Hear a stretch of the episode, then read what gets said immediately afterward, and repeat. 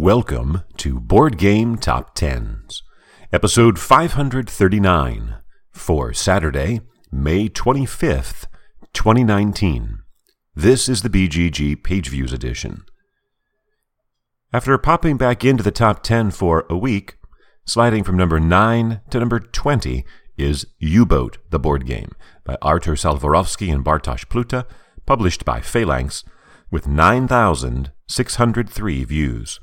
That's a decline of five thousand four hundred fifty-six, or thirty-six percent from where it was last week, and almost one thousand views fewer than last week's number twenty. After two weeks at number eighteen, stepping back a spot to number nineteen, Hellboy, the Board Game, by James M. Hewitt, published by Mantic Games, with nine thousand six hundred ninety-three, nine, uh, ninety more than U-Boat, a decline of ten percent. Entering at number eighteen, one of the Spiel des Jahres nominees, Just One, by Ludovic Roudy and Bruno Sauté, published by Repos Production, with ten thousand twenty-six, uh, three hundred thirty-three more than Hellboy. Climbing back up three spots to number seventeen, Spirit Island, by R. Eric Roos, published by Fabled Nexus, with ten thousand sixty-five, thirty-nine more than Just One, a decline of five percent. Also climbing back up and re-entering the top twenty from number twenty-one to sixteen, Scythe, by Jamie Stegmeier, published by Stonemaier Games, with ten thousand two hundred, one hundred thirty-five more than Spirit Island, and two views more than it had last week. Yet another game reversing direction from thirteen to nineteen back up to fifteen, Escape Plan by Vital Lacerda, published by Eagle Griffin Games, with ten thousand four hundred ninety-eight, two hundred ninety-eight more than Scythe, a decline of one point six percent.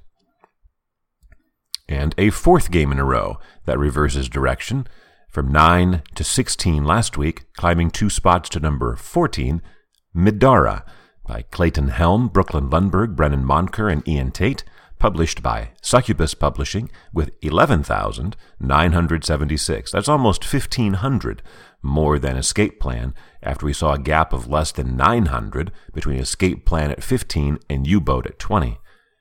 It's a decline of about four percent for Midara, though.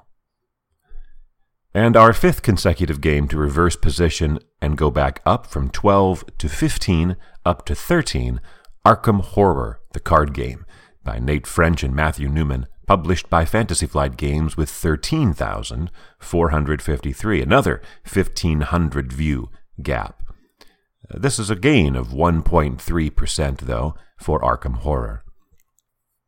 Entering at number twelve, It's a Wonderful World, by Frédéric Guérard, published by Les Boîtes de Jeux, with thirteen thousand five hundred twenty, seventy-three, nope, that's sixty-seven, more than Arkham Horror.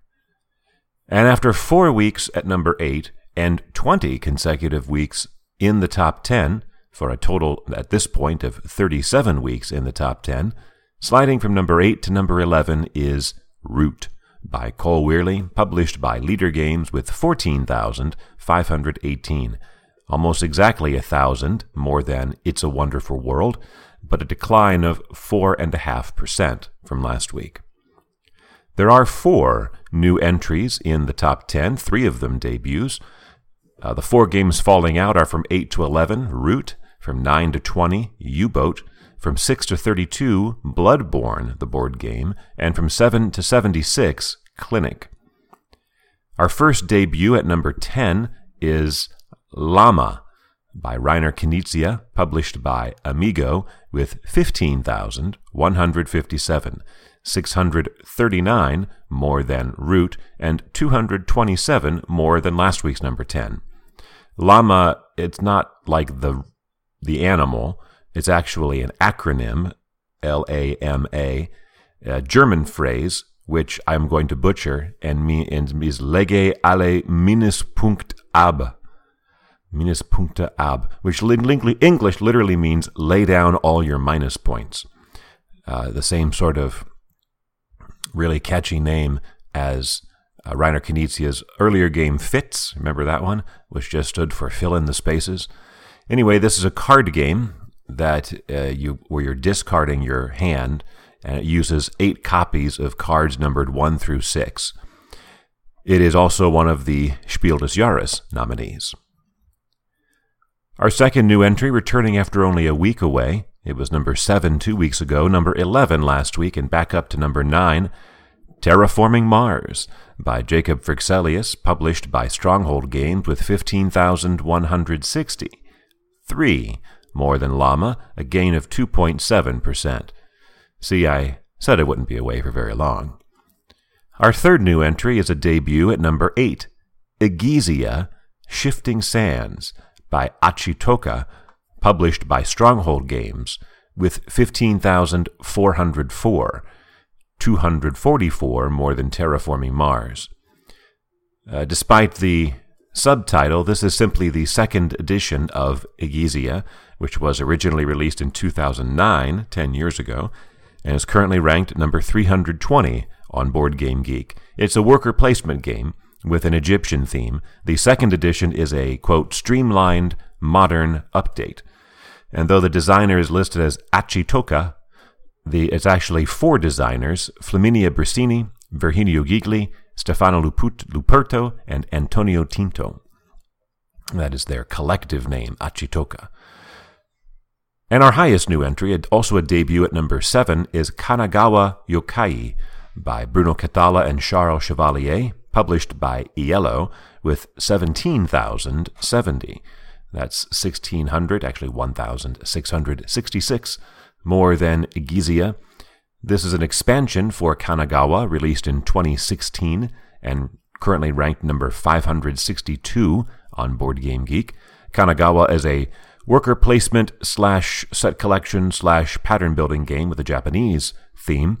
This expansion was the subject of a B G G contest. So there are four new entries. The other six games are holdovers. At number after number after being at number five for two weeks in a row, stepping back a spot to number six is Tiny Towns by Peter McPherson, published by A E G with seventeen thousand eight hundred thirteen. seven hundred forty-three more than the Kanagawa expansion, and a decline of four percent. Sliding two spots to number five, Batman, Gotham City Chronicles, by Frederick Henry, published by Monolith with twenty-two thousand twenty-nine. Well, there's a gap of forty-two hundred uh, between Batman and Tiny Towns, a very small gain of zero point four percent for Batman. But that gap of forty-two hundred, if you go the other direction, would take you all the way down to number thirteen. Number five, though, is Batman's lowest position in six weeks. Also dropping two spots to number four, Gloomhaven by Isaac Childress, published by Cephalofair Games, with twenty-three thousand seven hundred forty-seven, about seventeen hundred more than Batman, a decline of two point three percent, and the fewest views during Gloomhaven's current run on the chart of one hundred twenty-four consecutive weeks. Climbing one spot to number three, Wingspan by Elizabeth Hargrave, published by Stonemaier Games with twenty-five thousand five hundred ninety-five, uh, eighteen hundred more than Gloomhaven, a big gain of thirty-three percent, over six thousand views, as some game stores have been able to restock this highly hotly demanded game. But a really big jump for our number two game. Two weeks back, it was number twenty-one. Last week, it vaulted up to number ten. This week, it shoots all the way up to number two.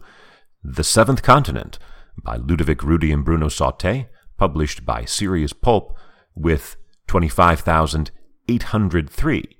Uh, a narrow escape from the number three game, only two hundred eight views more than Wingspan, but a big jump of seventy-three percent, almost eleven thousand views more than last week.